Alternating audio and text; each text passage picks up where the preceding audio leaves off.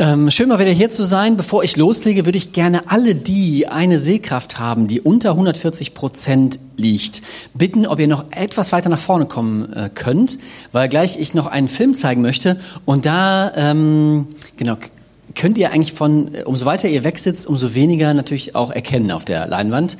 Ähm, wow, alle über 140 Prozent? Nein, doch nicht. es gibt ja wirklich Leute, die können, also die haben so eine Sehkraft, die können da hinten noch lesen, was da, keine Ahnung, gegenüber an den Schaufenstern stehen würde. Ja, ich heiße Wolfgang, äh, komme aus Remscheid, hatte ich schon gesagt, oder hat der Leon schon gesagt, äh, bin glücklich verheiratet, habe drei Kinder, gehöre dort zu den Jesus Freaks. Äh, und da ist heute Morgen euer Jan äh, am Predigen. Und ich bin bei euch zum zweiten Mal und das freut mich sehr, habe mich beim letzten Mal hier sehr wohl gefühlt und fühle mich auch heute hier schon wieder sehr wohl. Äh, ich finde es immer total wichtig, ähm, mit einer Tasse Kaffee hier anzufangen ähm, und ich habe auch gerade beim Lobpreis schon gedacht, ach, eigentlich könnten wir auch die Predigt weglassen, machen einfach nur, nur Lobpreis. Wäre eigentlich auch richtig cool, weil ähm, ich liebe es. Ich liebe es. Ich möchte heute predigen und möchte anfangen mit einem, mit einer Frage, die Jesus auch mal gestellt wurde, und zwar, was ist das allerwichtigste Gebot? Und die Frage möchte ich euch auch heute einmal stellen. Wisst ihr, was das allerwichtigste Gebot Gottes ist? Ruft mal rein. Genau. Und das hat Jesus auch gesagt. Das Allerwichtigste ist es, dass du sollst den Herrn, deinen Gott, lieben mit deinem ganzen Herzen, mit deiner ganzen Seele, mit deinem ganzen Denken und mit deiner ganzen Kraft. Und deinen Nächsten genauso wie dich selber. Das ist die Hauptsache. Das ist die Hauptsache des christlichen Glaubens. Das ist die Hauptsache bei Jesus-Menschen. Und es ist ganz wichtig, dass die Hauptsache immer die Hauptsache bleibt. Und es gibt ganz viele Themen, über die man auch mal sprechen kann oder auch mal diskutieren kann, streiten kann. Auch alles manchmal auch sehr gut. Und trotzdem, die Hauptsache muss die Hauptsache bleiben. Und jetzt ist dieses Thema Liebe ja ein Riesenthema, ein großes Lebensthema ja eigentlich schon. Und das Thema Gott zu lieben auch ein großes Lebensthema. Es gibt ganz viele unterschiedliche Sprachen der Liebe unterschiedliche Wege, wie wir am liebsten unsere Liebe zeigen oder auch wie wir Liebe empfinden können. Ähm, und bei Gott ist das auch so. Und das klingt auch in diesem Vers schon ein bisschen so an. Vielleicht bist du so jemand, der Gott lieben kann mit, seinem, mit seiner ganzen Seele, mit seinem ganzen Gefühl. Oder vielleicht bist du jemand, der eher Gottes, Gott seine Liebe zeigen kann mit seiner ganzen Kraft, eher praktisch, der irgendwo zupacken kann. Oder jemand, der auch das so ja, mit seinem ganzen Denken verstandesmäßig Gott liebt. Und es gibt unterschiedliche Wege, wie wir Gott unsere Liebe zeigen können und wie auch Gottes Herz berührt wird durch unsere Liebe. Nochmal, das ist das, worum es wirklich geht. Dass wir, dass du Gott lieb hast. Und ein Weg, ähm, eine Sprache der Liebe, die Gottes Herz berührt, vielleicht sogar sehr besonders berührt. Über diesen, über diesen einen Weg möchte ich gerne heute mal sprechen. Und das ist der, und das ist der Weg, sei gehorsam. Sei gehorsam. Jetzt weiß ich, auf jeden Fall in Remscheid ist das so, dass so bei vielen Leuten dieser, ähm, ja, dieser Imperativ sei gehorsam äh, nicht direkt so innere Jubelstürme hervorruft, sondern eher so eine negative Assoziation. Gehorsam, das ist doch eher der Zustand, den ich ja eigentlich vermeiden möchte. Ja, wenn es unbedingt sein muss, dann muss ich irgendwo halt irgendwem gehorsam sein in der Firma. Aber eigentlich ist es doch mein Ziel, ich möchte das doch möglichst vermeiden. Das fühlt sich doch irgendwie nach Unterdrückung an, nach Abwesenheit von Freiheit. Gehorsam sein, oh, was ist das denn jetzt für ein Thema? Aber ich glaube, Gott gehorsam zu sein, bedeutet es, Gott zu lieben. Es ist einer der Wege, wie du Gott zeigen kannst, dass du ihn lieb hast. Und was sein Herz total tief berührt. Und dass ihr auch wisst, dass ich mir das nicht selber in meinem Hirn überlegt habe, sondern das steht so in der Bibel. Jesus sagt, wenn ihr mich lieb habt, dann werdet ihr meine Gebote befolgen. Und einen Bibelvers, den würde ich euch gerne heute Morgen ins Herz ganz dick tätowieren. Und zwar steht in 1. Johannes 5, Vers 3. 1. Johannes 5, Vers 3. Da geht es um das Thema, was heißt es denn, Gott zu lieben? Ist ja ein großes Thema. Und Johannes sagt, Gott zu lieben heißt, seine Gebote zu befolgen. Und das ist nicht schwer. Auch hier hat man selbst in eingefleischten Pfingstgemeinden seltener ein Amen, Halleluja. ähm, dass äh, ja, Gott zu lieben heißt, seine Gebote zu befolgen und es ist nicht schwer. Ja, ich, mit dem, dass es nicht schwer ist, das wäre vielleicht nochmal ein anderes gutes Thema. Aber heute nicht mein Thema, Gott zu gehorchen. Und das ist, das kommt immer wieder, immer wieder. Jesus sagt einmal, ihr seid meine Freunde, wenn ihr tut, was ich euch sage. Ich habe das auch schon mal zu meinen Freunden gesagt, ihr seid meine Freunde, wenn ihr tut, was ich euch sage. Das hat nicht gut funktioniert. Und das ist auch nicht zu empfehlen, denn Freundschaften unter Menschen sollten doch eigentlich immer so gleichberechtigt sein. Aber die Freundschaft zum Herrn ist schon auch etwas Besonderes, denn Gott hat einen legitimen Anspruch auf unser Leben, dass wir ihm gehorsam sind. Und jetzt ist dieses Thema Gehorsam ja auch wieder total groß. Ja, wo soll, was sollen wir denn, was will denn Gott von mir? Was soll ich denn machen?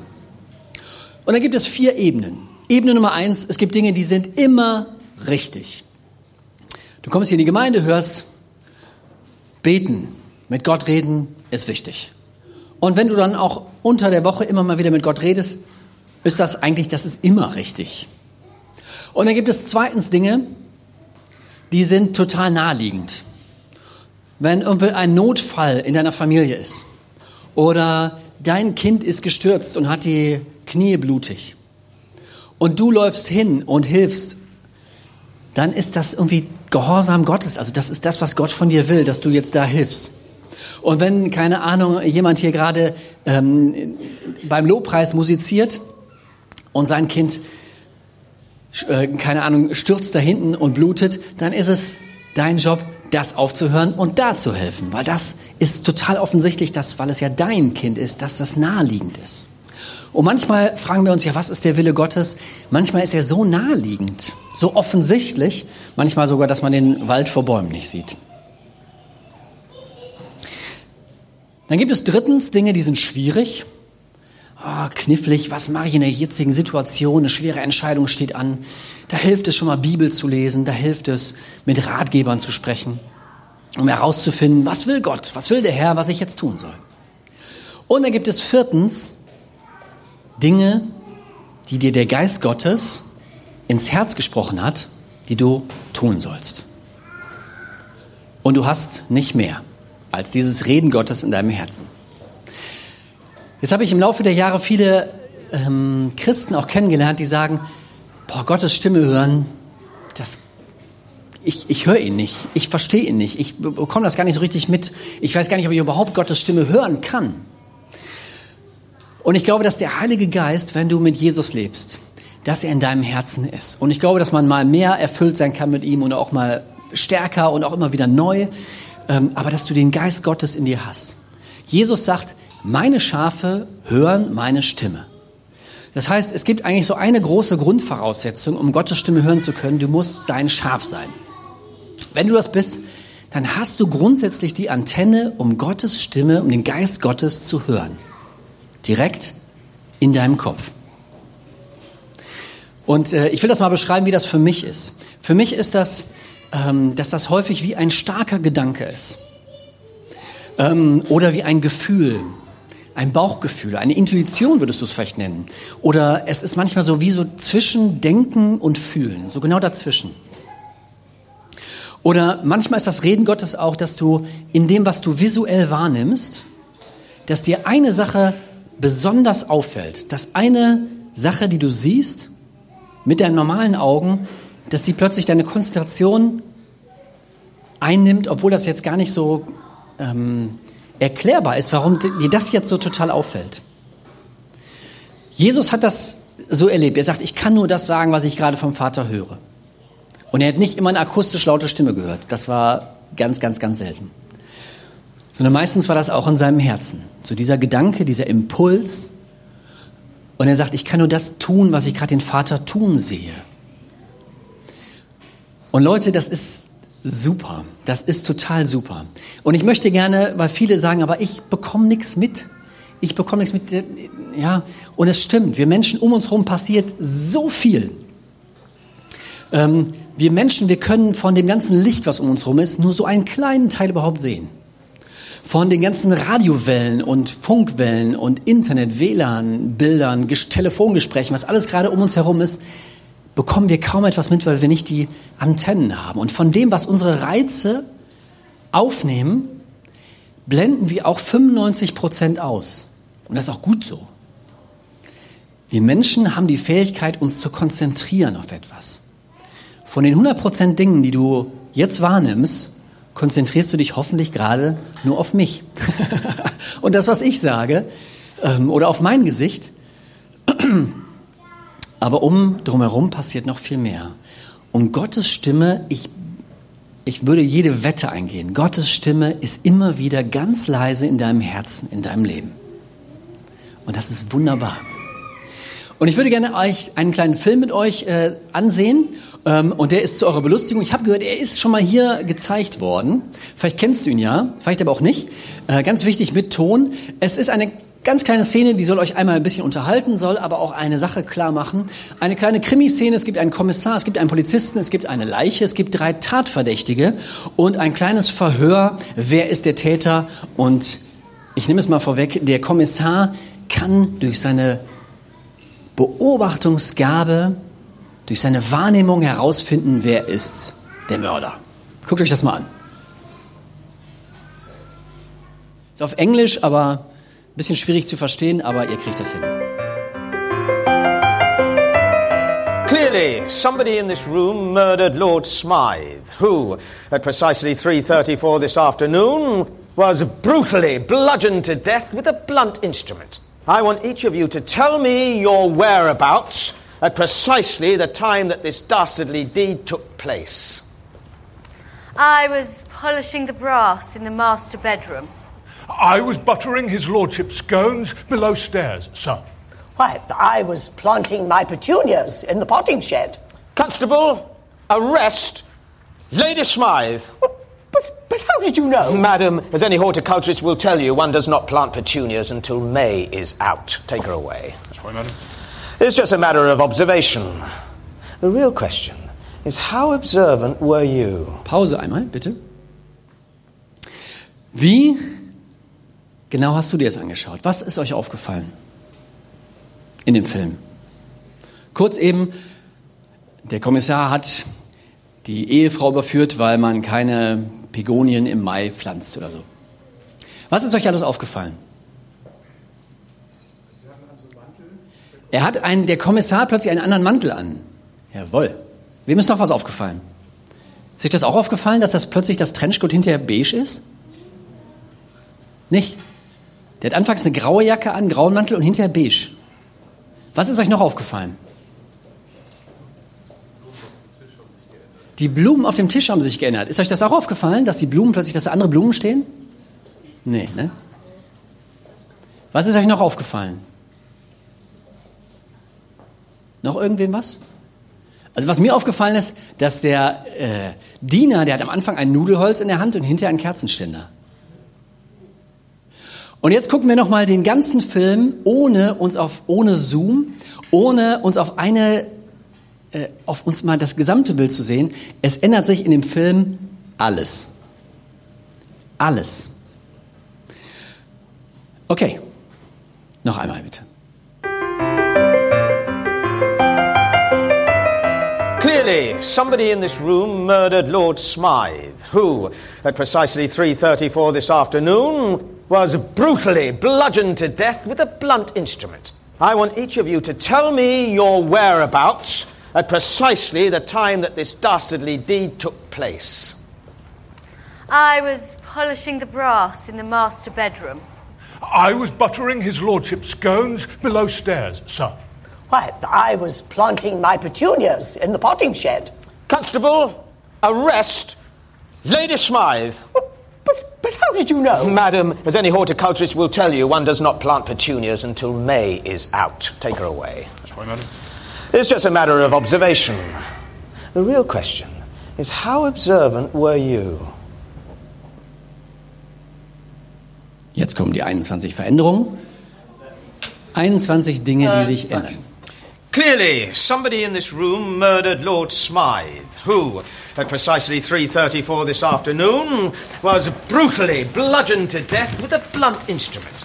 I want each of you to tell me your whereabouts at precisely the time that this dastardly deed took place. I was polishing the brass in the master bedroom. I was buttering his lordship's scones below stairs, sir. But I was planting my petunias in the potting shed.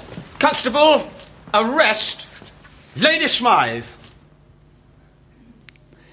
Wir Menschen haben die Fähigkeit, uns auf eine Sache zu konzentrieren und 95 Prozent auszublenden. Und ich möchte dir Mut machen, dass du dich, also hier ändert sich ja alles, ne? Also der Mantel, der, der Bär wird weg, da kommt ein Ritter rein, die Bilder werden eben herumgedreht, dann steht da plötzlich irgendwie ein anderer Hirsch und eine Statue, die vorher nicht da war. Alle haben andere Hüte auf und es fällt uns überhaupt nicht auf. Ist das nicht irre? Und es ist total leicht, Gottes Stimme in unserem Herzen zu überhören. Es ist aber möglich, darauf zu, sich zu konzentrieren und sie wahrzunehmen. Und ich möchte mal noch ein paar Sachen dazu sagen. Ein Beispiel. Da ist jemand, äh, der äh, bei uns in die Gemeinde geht, der wacht am Sonntagmorgen auf und hat den Gedanken, nimm Geld mit, da ist jemand in der Gemeinde, dem du was schenken sollst. Jetzt haben wir die vier Ebenen. Ist das immer richtig, große Geldbeträge in die Gemeinde mitzunehmen und irgendwem zu schenken? Okay, wir müssen mal darüber diskutieren. Ich würde sagen, nein. Äh, ist es offensichtlich? Da würde ich jetzt schon mal mit dir in die Diskussion einsteigen. Je nachdem, wenn wie dein Bankkonto aussieht, kann es für dich sehr offensichtlich sein und wie bedürftig Leute in deiner Gemeinde sind oder ob da gerade ein Notfall ist, wo du weißt, oh, da ist gerade das was passiert, ich sollte da jetzt helfen, dann könnte es offensichtlich sein, aber im Normalfall ja nicht. Dritte Ebene, ähm, hilft dir der Bibellesen oder Ratgeber? Guckst du nach, 15. September, soll ich Geld mitnehmen und mit irgendwem schenken? Steht ja nicht. Das heißt, das Einzige, was du hast, ist ein Impuls. Ja. Was machst du jetzt? Ist das der Herr oder ist das nicht? Ist das meine eigene Fantasie oder ist das Gott? Und ich glaube, die einzige Möglichkeit, um das herauszufinden, ist, es zu tun. Es zu tun. Und ich glaube, dass wenn Gott im Himmel ist und äh, oder mit seinem Geist hier unter uns ist und er sieht jetzt, da ist hier ein Typ bei uns aus der Gemeinde, der denkt wirklich, er soll jetzt Geld abheben und er ist auf dem Weg zum Gottesdienst zum Geldautomat gefahren, hat Geld abgeholt, hat sich umgeguckt und hat geguckt, der sieht am meisten so aus, als soll ich ihm das geben.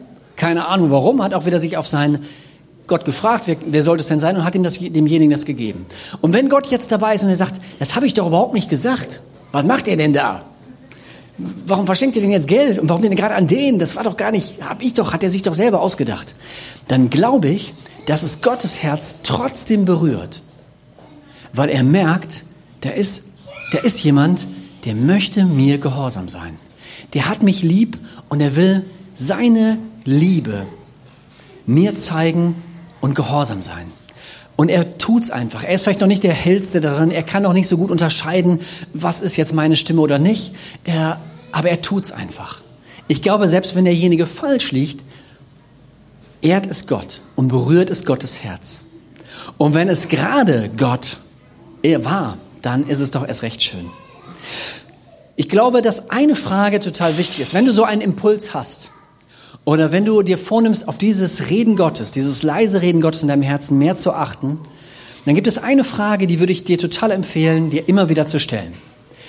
Und die Frage lautet, wenn ich das jetzt tue und ich liege falsch, kommt dann jemand, inklusive mir selber, ernsthaft zu Schaden?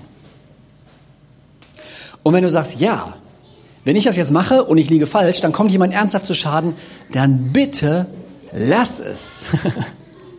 Aber wenn du sagst, nee, dann kommt eigentlich keiner zu Schaden, dann mach es. Dann mach es. Und du wirst, wenn du Gottes Stimme kennenlernen willst, wird das nur durch praktisches Einüben gehen. Und ob du wirklich richtig stehst, siehst du, wenn das Licht angeht. Das war bei 1, 2 oder 3 so und das ist auch im Reich Gottes so. Du merkst es häufig erst im Nachhinein. Jetzt kannst du sagen, das ist aber ärgerlich. Ja, okay, mag sein, aber es ist so. Selbst bei Mose war das so, als Gott Mose beruft und mit ihm spricht und sagt, du sollst mein Volk aus der Sklaverei befreien. Da sagte er ihm, ich gebe dir auch ein Zeichen, dass ich mit dir bin. Und das wird sein, wenn du mein Volk aus Ägypten befreit hast, wenn du es herausgeführt hast, werdet ihr an diesem Berg Gottesdienst feiern. Also das ist das Zeichen, dass du es wirklich erkennen kannst, ich bin mit dir im Nachhinein ein paar Jahre später. So ist es, wie es häufig funktioniert. Du wirst am Anfang vielleicht nur ein Gefühl dafür haben, oh, es könnte Gott sein, vielleicht auch nicht. Und wenn du es tust, dann wirst du dir etwas sicherer sein, war es jetzt der Herr oder war es nicht? War es meine Fantasie oder war es Gott? Und ich glaube, dass das der Weg ist, dass das der Weg ist, auch da sicherer zu werden. Und jetzt möchte ich euch noch zum Abschluss, oder ja, Abschluss, mal gucken, äh, genau, erstmal ein gedankliches Experiment, Experiment noch mit reinnehmen. Stellt euch mal vor, ihr würdet etwas total Verrücktes tun, ihr würdet ein Gelübde ablegen. Ein Gelübde, ähm, was ist ein Gelübde? Ein Gelübde ist ein besonderes Versprechen, das man nicht brechen darf und das gibt es auch in der Bibel. Das ganz berühmte Gelübde ist das sogenannte Nazirea-Gelübde. Da haben sich Menschen für Gott für einen vorher klar vereinbarten Zeitraum im besonderen Maße zur Verfügung gestellt. Und stellt euch vor, ihr würdet ein Gelübde ablegen, dass ihr jedem Impuls, wo ihr vermutet, er könnte vom Herrn sein, und ihr stellt euch die Frage, wenn ich falsch liege, kommt jemand zu Schaden und du sagst, nö, eigentlich nicht, wäre okay, ist dann einfach zu tun. Und ihr würdet das einfach alles tun, ohne euch die ganzen anderen Fragen zu stellen. Was denkt dann der eine von mir? Was, äh, äh, keine Ahnung, was man da alles passieren könnte. Und dann mal einmal die Frage, was denkt ihr, was könnte alles passieren? Was könnte mit eurem Leben passieren? Wenn ihr euch auf sowas einlassen würdet, auf so ein Gelübde, das mal einfach zu tun, dem Reden Gottes gehorsam zu sein, dem vermeintlichen Reden Gottes. Und Leute haben, ich habe da mal so Umfragen gemacht, Leute haben gesagt, ich habe das, die Sorge, dass dann meine äh, Beziehungen kaputt gehen, dass ich doof dastehe, dass Leute hinterher schlecht über mich reden, dass ich äh, hinterher finanzielle Nachteile habe, dass ich äh, meine Gesundheit könnte leiden, hatte jemand gesagt. Ähm, ich könnte meinen Job verlieren, mein Ansehen könnte leiden, all solche Sachen. Und das ist ja nicht ganz von der Hand zu weisen. Wenn du dich auf sowas einlassen würdest, das könnte ja alles passieren. Zum Glück leben wir in Deutschland, das heißt, so die ganz herben Dinge könnten ja schon mal nicht passieren. Aber trotzdem könnten ja einige von diesen Dingen passieren, wenn du dich auf sowas einlassen würdest. Aber gleichzeitig drücken diese ganzen Befürchtungen auch aus, welche Befürchtung du und welche Ängste du auch hast vor Gott. Wenn du Gott so richtig vertrauen würdest, nachfolgen würdest, dann könnte dein Leben so richtig schlecht werden. Diese Angst steckt dahinter. Und ich glaube, dass es genau das Gegenteil ist. Ich glaube, dass Gott genau weiß, ob du jetzt gerade jemand bist, der ganz am Anfang steht von seinem Glauben. Oder ob du schon den Heiliggeist Doktortitel quasi in der Tasche hast.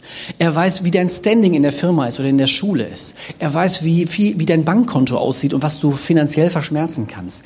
Er weiß auch gerade, in welcher Stimmung du bist oder wie viel Zeit du hast. Er weiß auch, was du auch alles noch erledigen musst. Und ich habe das mit einigen Leuten gemacht. Ich habe einige Leute gebeten und mal dazu herausgefordert, mal so ein Gelübde abzulegen. Und wir haben vorher darüber gesprochen, ein Monat hat einer gesagt, einer hat gesagt, ah, nur eine Woche. Wir haben darüber gesprochen, okay, was gibt's für Dinge, wo du sagst, ah, das kann ich, das bringe ich nicht. Egal, ob der Herr es will oder nicht, ich würde es nie tun. Ja, das könnte ich ihm nicht versprechen. Und dann habe ich die Leute losgeschickt und ich habe mit jedem davon einzeln hinterher gesprochen und habe gesagt, hey, wie war's? Und was ist passiert? Erstmal zusammengefasst, für alle Leute war es eine ganz positive Erfahrung. Echt krass. Und nebenbei bemerkt möchte ich das auch mal als kleiner Warnhinweis geben, von der Nebenwirkung her. Wenn du einmal damit angefangen hast, der Stimme Gottes gehorsam zu sein, dann kannst du eigentlich kaum noch aufhören, weil es ja auch ein bisschen komisch ist, wenn man sagt, Gott, für eine Woche bin ich dir mal gehorsam und danach wieder nicht. Also das ist ja auch so ein bisschen komisch. Trotzdem hat es auch einen Wert, sich das mal besonders vorzunehmen, sich darauf zu konzentrieren. Und alle Leute hatten ganz tolle Erfahrungen gemacht. Der eine hat ganz unspektakuläre Dinge erlebt. Der hat abends vom Fernseher gesessen und dann hatte er den Impuls, guck nicht noch den Spätfilm, geh mal früh ins Bett. Er hat überlegt, war das jetzt der Herr? Ja, hat sich schon ein bisschen so angefühlt. Wenn ich das jetzt wirklich mache, komme ich dann zu Schaden, wenn ich diesen Spätfilm nicht gucke? Nö, ich tue es einfach mal. Und er ist früh ins Bett gegangen. Ein anderer hatte so die Impulse, mach mal früher Feierabend und spiel mit deinen Kindern. Auch er hat geguckt, gibt das jetzt hier in der, in der Firma Chaos, ja? Kommt hier jemand zu Schaden, wenn ich jetzt wirklich mal zeitig nach Hause gehe? Nö, passte eigentlich. Es hat seiner Familie sehr gut getan. Es waren ganz unspektakuläre Impulse in seinem Herzen, den er Folge geleistet hat. Aber es sind auch, und das muss ich auch sagen, auch bei einigen Leuten auch Dinge passiert, total krass. Und ich könnte noch den ganzen äh, Nachmittag hier noch erzählen von Geschichten, die wir da erlebt haben. Es ist unglaublich. Ähm, mal ein, ein Beispiel. Ich habe, äh, ja, keine Ahnung, ich, ich erzähle mal das. Wir hatten, ich komme ja aus dem Bergischen Land, wir sind ja quasi die Pufferzone zwischen dem äh, Jecken-Rheinland und dem Ruhrgebiet. Das heißt, wir sind so Medium-Jeck. Äh, ich glaube, Mönchengladbach ist da ja schon richtig weit vorne. Aber auch bei uns, ich habe bis äh, Mitte März noch in einer Bank gearbeitet und an Altweiber, da wurde sich auch bei uns verkleidet und da geht auch einiges bei uns, karnevalstechnisch. Es gab dieses Jahr kein Motto, wie man sich verkleiden sollte. Also gab es ein freies Motto und ich hatte vorher in meiner Gebetszeit den Eindruck, verkleide dich doch als Jesus. Und ich kannte auch einen aus bei mir aus der Gemeinde, die hat so ein Jesus-Kostüm, lange weiße Robe, so noch so eine rote Schleppe, Langhaarperücke, Bart und so. Und ich so, ja, könntest du eigentlich machen. Kommst du dadurch zu Schaden? Nee, von meinem Standing her kann ich das definitiv da machen. Und dann am nächsten Morgen finde ich mich in der Bank wieder, hatte zu dem Zeitpunkt auch noch einen Job, dass ich so an der Hauptstelle den Bereich der Kassen und des Services organisieren sollte. Das heißt, ich hatte den einzigen Schreibtischarbeitsplatz, der quasi auf dem Präsentierteller im ganzen Bankhaus war. Und ich habe auf der Toilette dieses Jesus-Kostüm angezogen und habe gedacht, boah, nee, das, das kannst du nicht bringen. Also das ist echt krass. Also wir haben hier Peter Pan und einen Kürbis und Marienkäfer und was weiß ich was alles hier gerade. Aber auch die sieben Zwerge liefen da irgendwo rum, aber als Jesus jetzt, boah, nee. Ich habe es wieder ausgezogen. Habe mit einer anderen Kollegin telefoniert und äh, die sagt, ach, kommst du auch gleich mit hier zum Rathaussturm oder gleich in der Orga ist noch ein cooler Empfang. Ich so, ah, nee, bei der Orga habe ich ja gar nicht so viel mit zu tun. Außerdem, ich weiß ja gar nicht, ob ich mein Kostüm anziehen soll. Ich traue mich nicht. Ja, wieso? Was hast du denn für, für ein Kostüm? Ich so, als Jesus. Ach, das passt ja gut zu dir. Aber hör mal, ich sag dir, Jesus ist in der Orga herzlich willkommen. Ich so, ach, das höre ich ja gerne. Dann habe ich das angezogen und stehe dann da an meinem Arbeitsplatz als Jesus. Und die Leute haben, also die Reaktionen waren irre. Da gingen Leute durch, gucken, gucken nochmal. Da sind Leute oben aus der Balustrade, die da runter gucken können, alle auf meinen Arbeitsplatz. Die sind aus den Büros rausgekommen, haben mit dem Finger auf mich gezeigt. Und äh, ich musste auch noch so ein paar, Bo äh, ein paar Bodengänge, nein nicht Bodengänge, aber ich musste noch irgendwie im, im Haus besuchen und gehe dann durch die Gänge als Jesus. Und ich habe mich mit ganz vielen Leuten prächtig unterhalten. Und wir haben so viele tolle Dinge erlebt, diesen Impulsen zu folgen, verrückte Geschichten. Und es war eigentlich immer angemessen. Und ich würde da euch so Mut zu machen. Ihr Stimme Gottes ist in eurem Leben drin. Und es lohnt sich, diesen Sachen nachzugehen. Umso mehr du dafür ein Gefühl bekommst, umso mehr kannst du dich darauf konzentrieren. Umso mehr fällt dir das auf. Und umso mehr hast du auch ein Gefühl dafür, ob es der Herr ist oder nicht. Ich darf die, die Band spielt jetzt gleich schon mal? Nochmal? Nicht? Möchte ich noch eine, eine Sache dazu sagen. Ich hatte mich mit einem unterhalten, der auch dieses Gelübde abgelegt hatte. Und ich habe ihn dann irgendwann wieder getroffen nach einiger Zeit, habe gesagt, und wie sind denn eigentlich die letzten Wochen bei dir gelaufen? Hast du irgendwie viel vom Herrn so mitbekommen? Er so, nee, in letzter Zeit war eigentlich nichts. Nichts gehört. So, ist auch mal entspannt. Ne? Und dann haben wir uns so weiter unterhalten und dann irgendwann kam er doch mal und meinte, hör mal, mir ist noch eingefallen, das stimmt eigentlich gar nicht, dass da nichts vom Herrn gekommen ist. Der Unterschied war nur, ich habe aufgehört, das zu tun. Ich habe es einfach nicht mehr gemacht. Diese Impulse waren immer noch da, aber ich habe einfach mich auf andere Dinge konzentriert und habe ihn nicht mehr gefolgt. Ich so, ja, was hat denn der Herr gesagt? Er sagte, ich hatte den ganz starken Eindruck, ich soll mal mit meinem Sohn angeln gehen.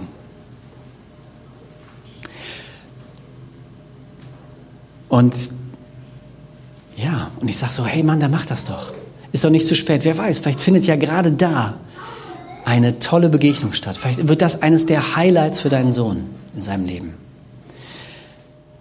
Ja, okay, ich bete nur einmal zum Schluss. Herr Jesus, ich habe das gesagt, was du mir aufs Herz gelegt hast. Und ich bitte dich für meine Schwestern und Brüder hier in Mönchengladbach dass, und auch für mich, dass wir deine Stimme hören, dass wir uns darauf konzentrieren können und dass wir lernen, einfach das zu tun. Alles, was du uns sagst, dass wir das tun. Herr, es wäre so cool, wenn ich weiß, dass du unser Leben dadurch reich machen kannst. Wertvoll, abenteuerlich manchmal sogar. Ja, Gott, es ist irgendwie mit das Spannendste, was ich in meinem Leben erlebe oder erlebt habe.